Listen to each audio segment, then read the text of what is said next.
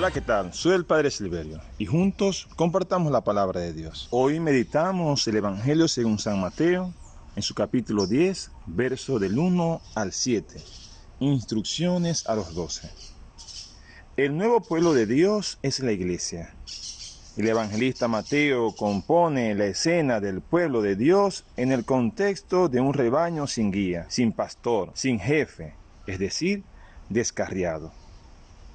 El pueblo de la nueva alianza buscaba los caminos de la vida, los pastos y las fuentes de agua, y necesitaba la presencia segura del pastor. Todos vagaban inseguros por los caminos del mundo, pero sin segadores ni obreros que recogiesen las mieses a su tiempo. El Señor que conduce a la vida decide entrar en escena y comienza a llamar.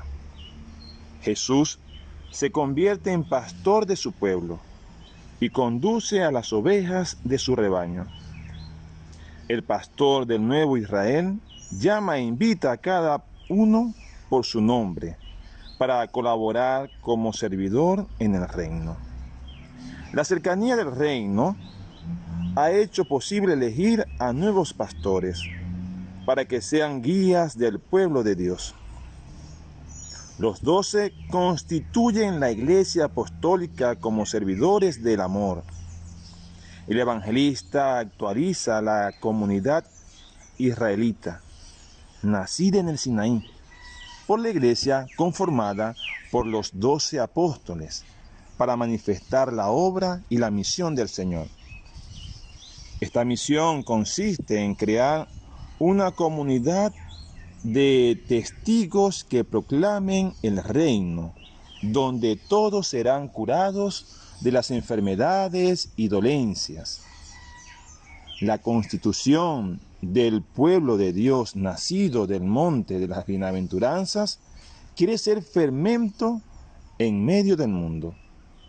Los apóstoles son enviados para transformar, curar y expulsar el mal.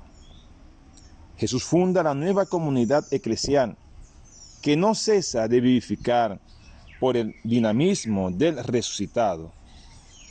Ahora la iglesia, cimentada en la apostolicidad, será el cumplimiento escatológico de Jesús para ser universal.